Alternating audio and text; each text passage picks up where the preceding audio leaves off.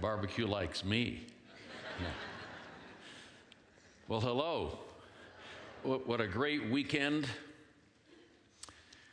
What a wonderful uh, place to be able to begin a message with somebody saying, let's talk about mission. Let's talk about what it means to be on a track that changes lives. This weekend is part two of Are We There Yet?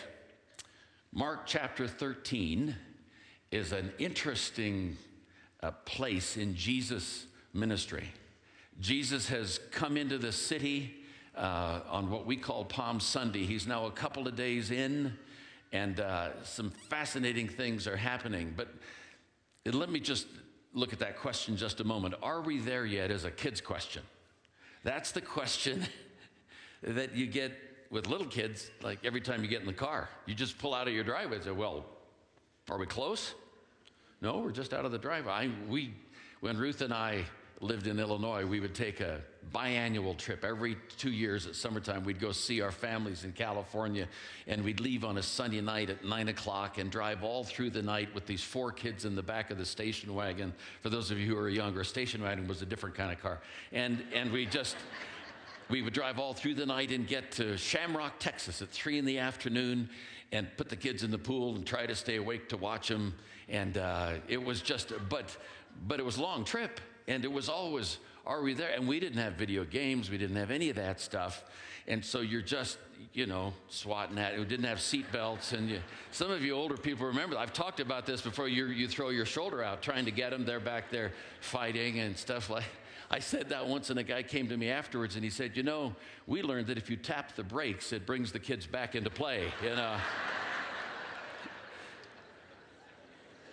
Are, you, are we there yet? And we would say, it, well, it's soon. Keep looking. Just look at, look at the cows. Look out there. That's how it is. Jesus has come into the city as king. He'll be crucified within a week, but he's staying outside of town, so he keeps going in and out of the city. And Mark 13 begins with as Jesus was leaving the temple, he had just taught in the temple courts and he, he was heading toward the cross, if I can use that extension, but he goes across the valley to Olivet, and this is called the Olivet Discourse. And I'm going to stop there and say if you want to really have an understanding of this passage, you need to go online and watch Pastor Rob Coles from last week. If you were not here last week, go online and watch and listen because the the, um, the thoroughness with which Rob presented these ideas is, uh, was really good, really profound, and I encourage you to do that.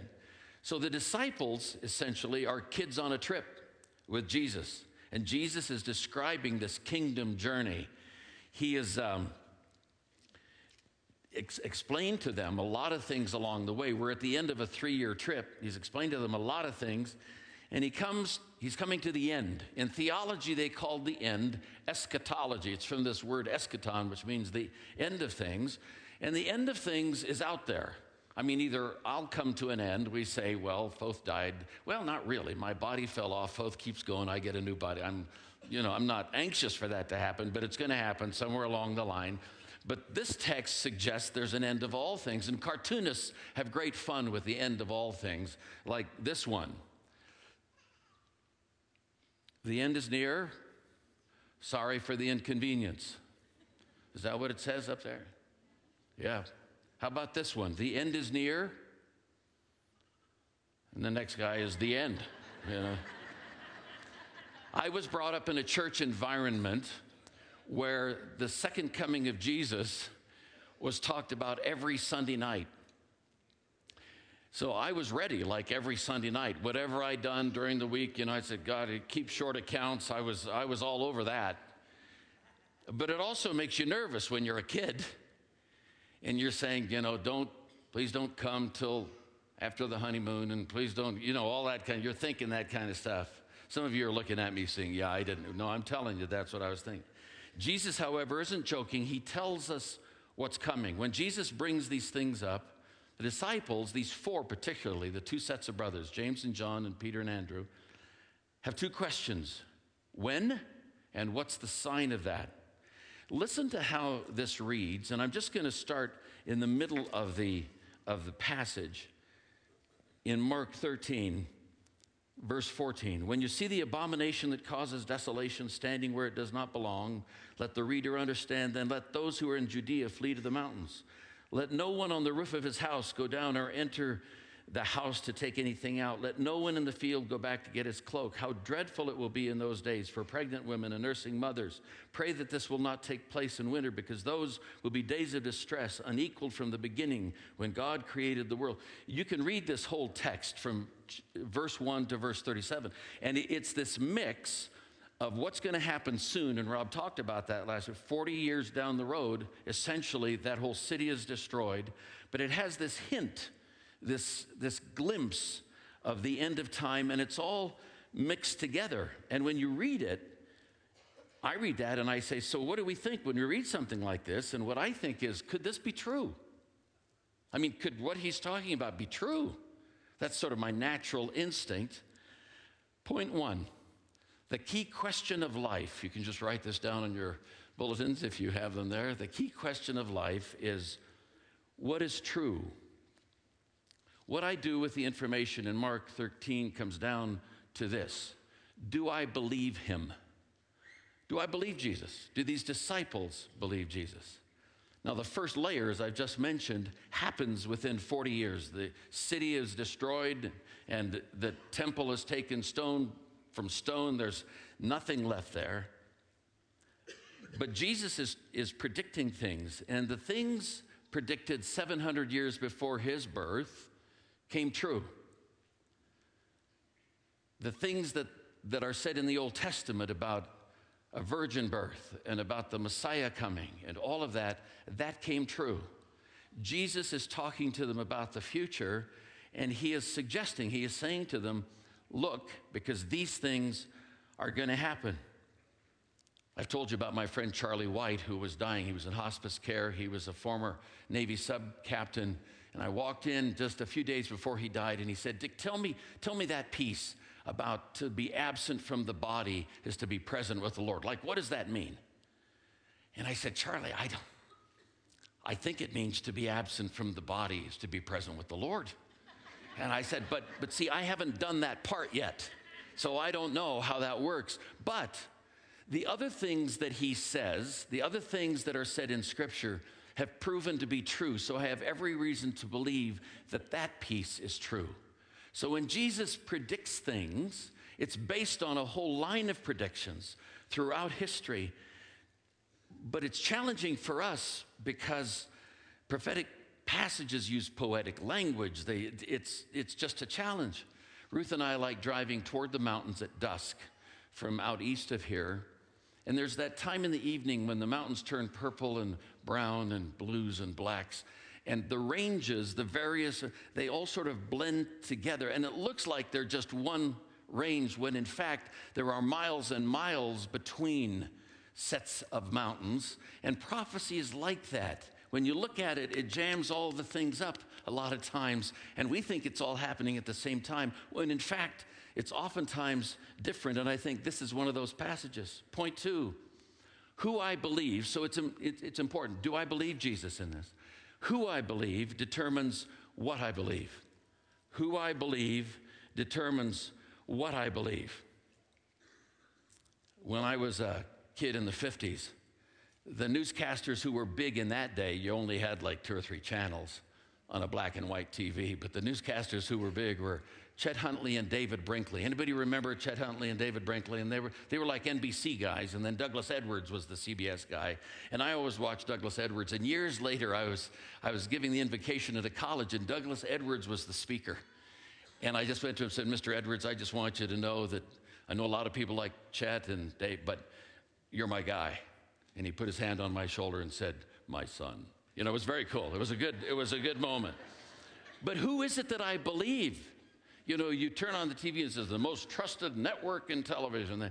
So, like, are you believing Diane Sawyer or Brian Williams or Joe Klein or the Drudge Report or George Will or Char- Charlie Rose or Rachel Maddow? Who, who you believe? Maybe it's a sports hero that I'm believing or a music icon or a movie celebrity from which I get my beliefs that we live in a culture that spins us six ways from Sunday. Who do we believe? More than that, we live in a culture where information has been detached from people. So you look on your iPad or your iPhone and you're getting all this information from all these sources, and, and you don't know where it's coming from. This generation from 1985 on, the younger generation, are the first generation in the history of the world who have not had to go to an authority figure for information.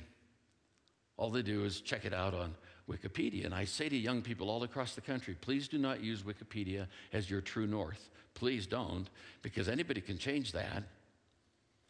But Jesus tells them what's going to happen, and then he gives them direction. Listen to some of the direction he gives them. I'm just going to read a few things. This is Mark 13, 5. Jesus said to them, Watch out that no one deceives you.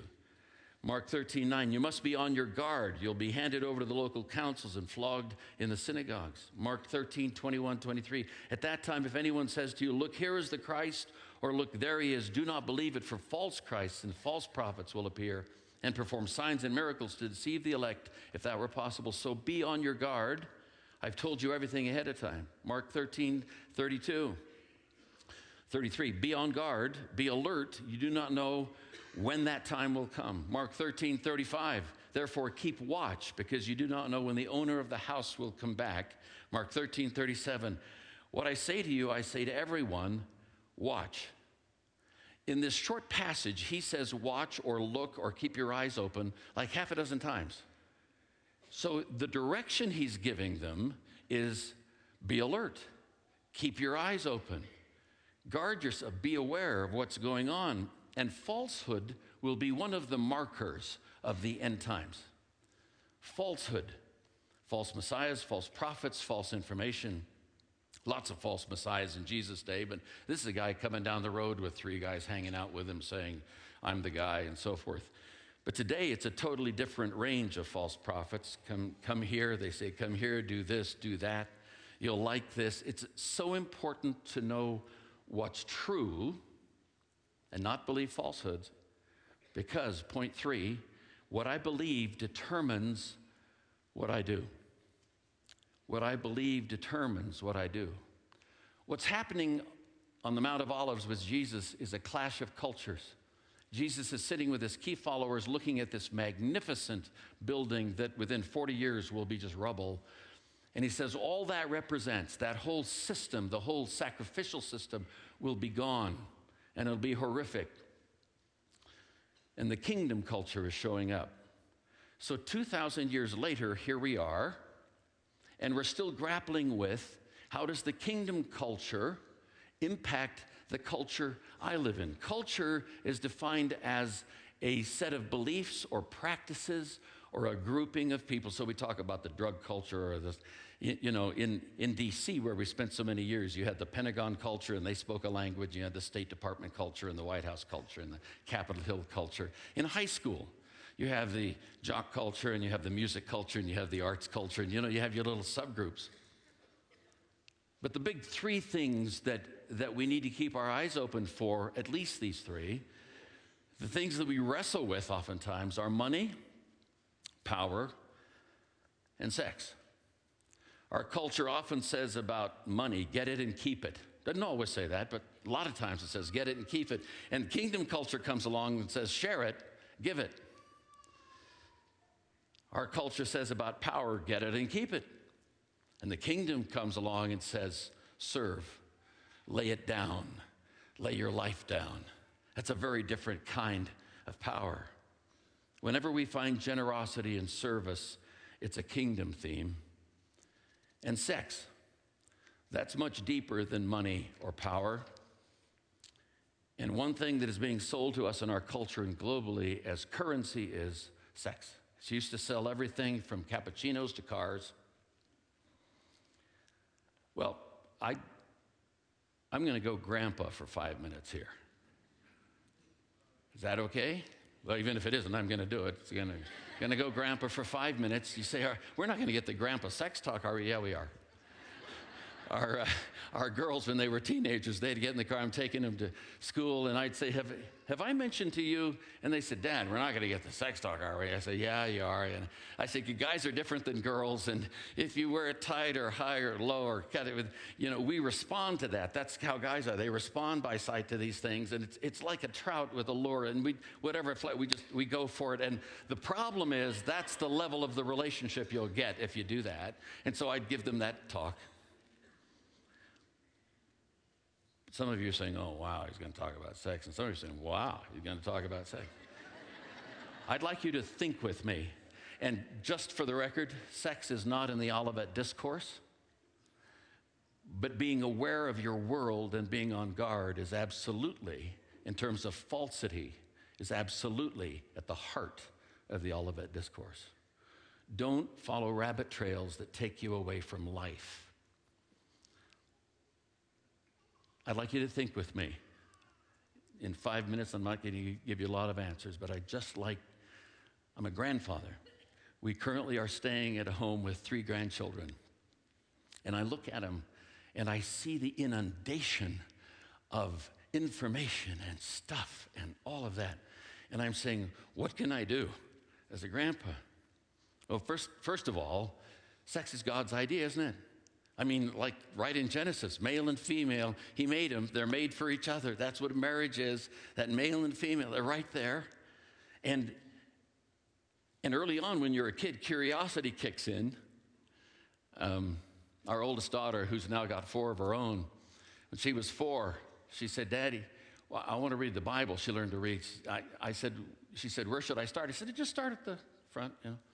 She started at the front couple of weeks in, Ruth is at the sink doing dishes, and she walks up behind Ruth, my wife, and says, uh, Mommy, I've, I've been reading in Genesis, and I, I've come to that place where Sodom and Gomorrah. And um, Lot, everybody's killed, and Lot and his three daughters go in the mountains, and, and they get him drunk, and they lay with And you say, Why are you saying? Well, it's the Bible. See, the Bible doesn't shy away from these things. And they got him drunk and, and they became pregnant. And she said, how, how did that happen? She's four. And Ruth is at the sink and she's going, and then she says, Why don't you ask your daddy when he comes home? or you read the Song of Solomon, it's very specific. You read chapter four and it says, you know, it's, it's poetic language, it's old school language, but it says, you know, my darling, my love, your eyes are like doves behind your lids, and and your hair looks like goats coming down from Gilead, and your neck is like shields, and your twin breasts are like fawn among the. And you read that, and I mean, it's pretty straightforward, but the, the language isn't great. I mean, like if you turn to your girl and said, you know, you look like you have bird's eyes and the goats coming down across the, you know, that's not, it's not going to go anywhere. But God designed us as sexual beings, and His deal is He wants us to be whole. We live in a culture where that's not the case. We live in a culture where a lot of young people believe that God orders and watches over things, on the one hand to solve problems, but on the main to make me happy. It's called moralistic therapeutic deism. We talked about it on a Wednesday night some years ago. The goal is not to be happy, that's the wrong goal. The goal is to be whole. The enemy wants us to be fractured and compartmentalized, and nowhere more evident than the arena of sexuality. Let me just make this one point. If you hear nothing else about this illustration, hear this one point. There is a lie at the heart of our culture that is so saturated with sexual stuff. And that is that the enemy wants us to believe that sex is body. That's not connected to emotion or spirit it's not a deep part of me. And if body is not part of my person, then all bets are off. Physicians don't believe that. Physicians believe it's all connected. Social workers don't believe that. They deal with the fallout, they understand how that works. A casual culture sexually where lines are blurred and absolutes are dismissed at almost every level is, is what our children and grandchildren are finding themselves in. It is so casual. And I talk to lots of university students. It's so casual that it's like, so shall we have a double latte or shall we go to bed? Casual non married sex promises what it cannot produce. It suggests intimacy but leaves me exposed. It takes away wholeness. What about purity? We're sort of schizophrenic about purity. Our culture is obsessed with purity in water, in food, in air, in all kinds of things. How about purity in me? What about a pure me? 1 Corinthians 6 19 and 20 says, Do you not know that your body is a temple of the Holy Spirit who is in you, whom you have received from God? You are not your own, you were bought at a price. Therefore, honor God with your body. There's a pivotal story in this church called the Nikki story, where an exotic dancer came to Jesus. And she called Pastor Derry and she said, I read through that book I got on Sunday, the New Testament, and I read this part where it was. Uh, it says that my body's a temple of the Holy Spirit. Have you read that part, Pastor? Have you read that? He said, Yeah, I have.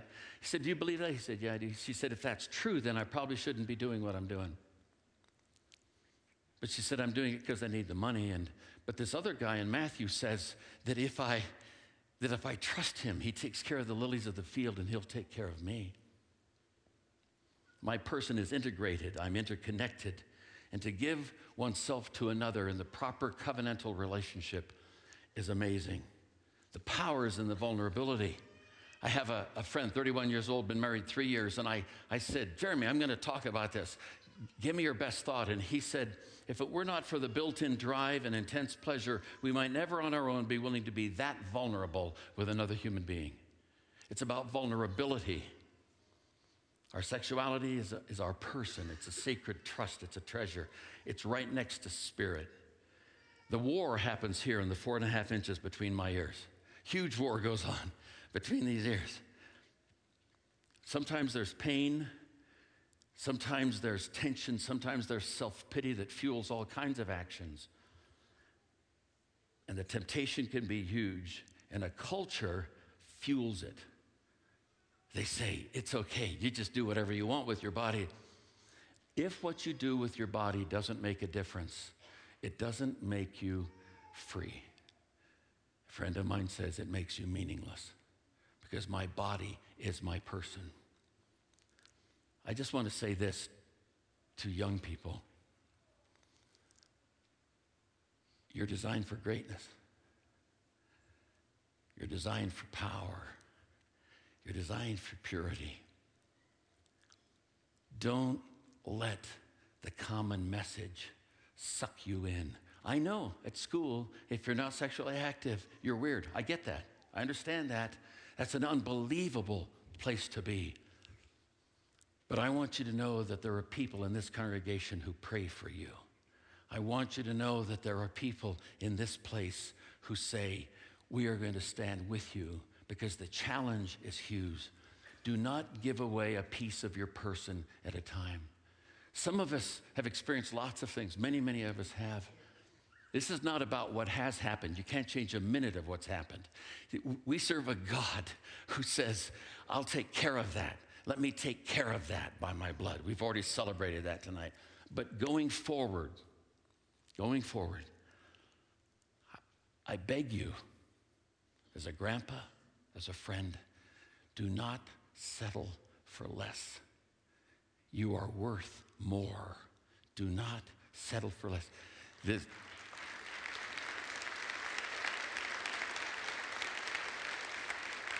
I love what J.B. Phillips said, the pastor in London after the war.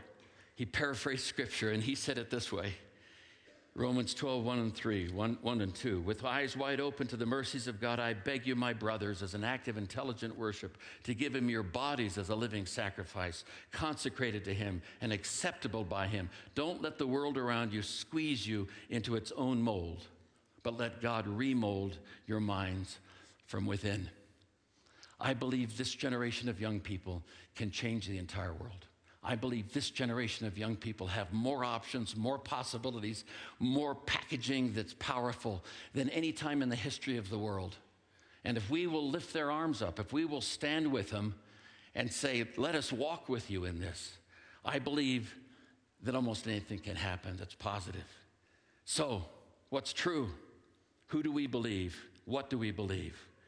John, the eighth chapter, says it this way Jesus said, If you hold to my teaching, you are really my disciples. Then you will know the truth, and the truth will set you free.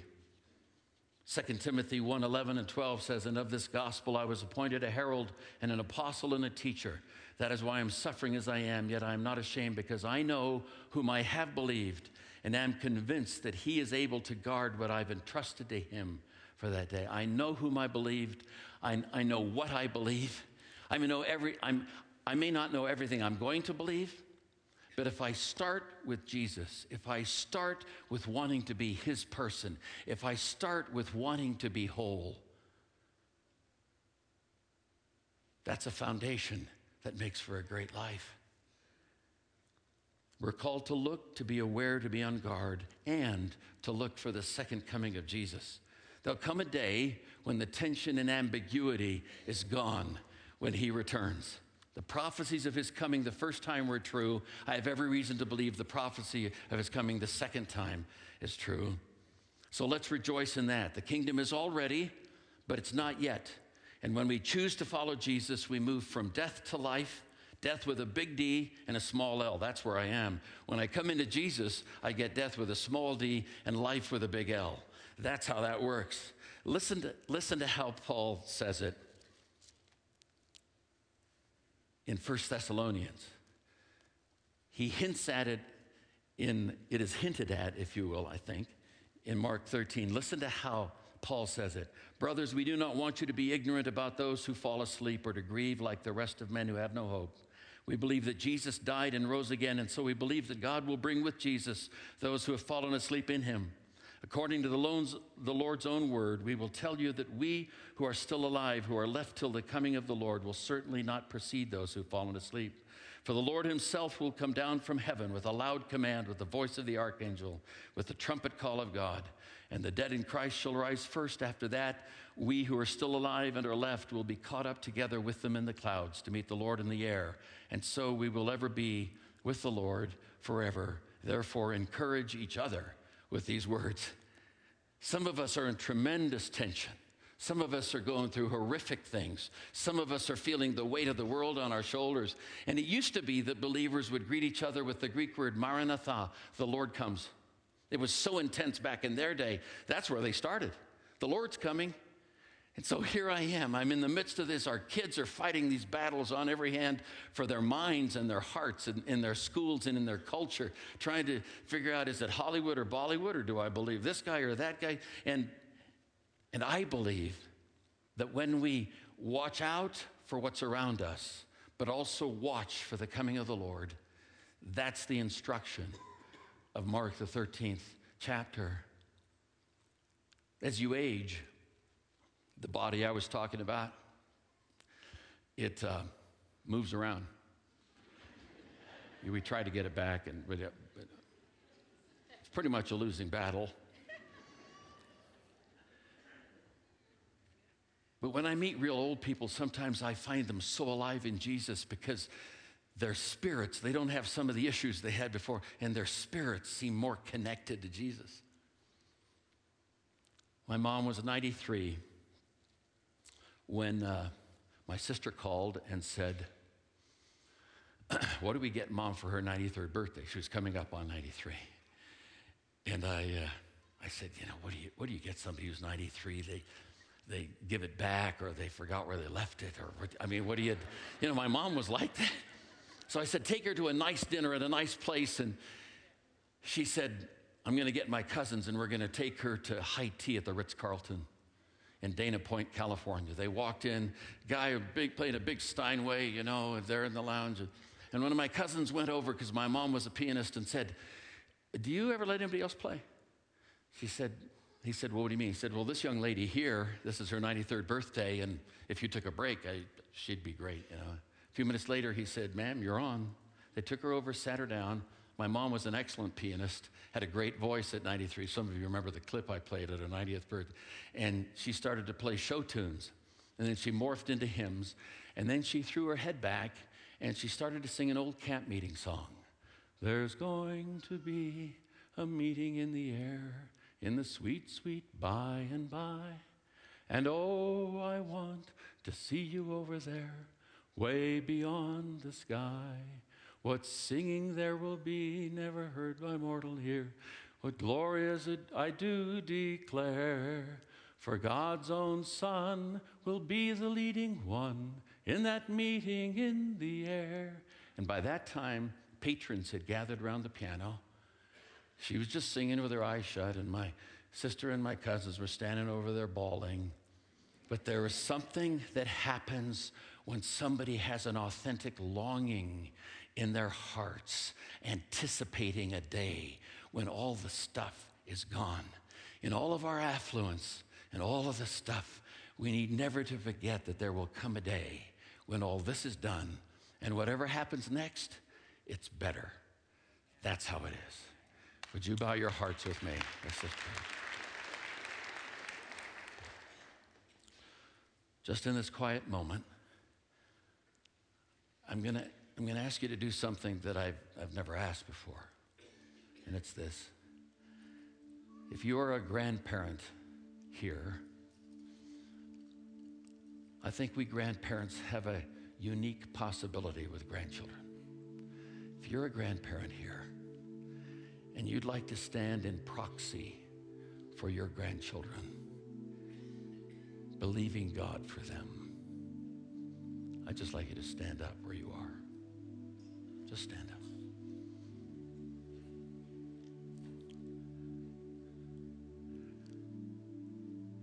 I'm going to pray. Father, we stand for grandchildren around the world.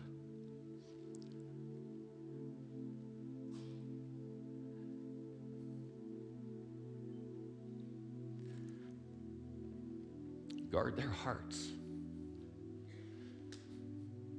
Let them have whole minds. Don't let the enemy of their souls have his way to help them believe something that's absolutely, patently untrue. We seek your face this night, knowing that you love our grandchildren more than we do. Thank you, Lord, for this moment. I pray your blessing and anointing on these grandparents that when they're with their grandkids, that there will be moments of discussion, whole days full of loving, powerful times of being able to engage with them. Thank you, Lord, for the generations that are to come and that have already come. We stand in their behalf. In Jesus' name. And everyone said, Amen. Yes, there is. Can you say amen to that? Our prayer team is coming tonight. There's some of us here who have faced things this week that we never dreamed we'd have to face. But there are folks here who care about you and about that and they'd like to have a moment or a time of prayer with you if you'd, if you'd like to come. If you're here and you say, you know, Dick, I, I've never heard anything about Jesus really, but I'm fascinated. I'm, you know, I don't get all that stuff about the coming back, and, but I'm fascinated, and I'd like to talk to somebody about that. I mean, I just like some little. You come on down to the front too. Just take a moment before you leave. We'll be right here. Now for the benediction as we leave this place, may we walk away with eyes wide open, not guessing about who we believe in, not guessing about is there a place to stand in a situation that's just a quagmire too often. May we walk from this place knowing that the creator of, of the universe holds us in the palm of his hand, and he's never going to let us go. Let's do that. God bless you. Go in his grace.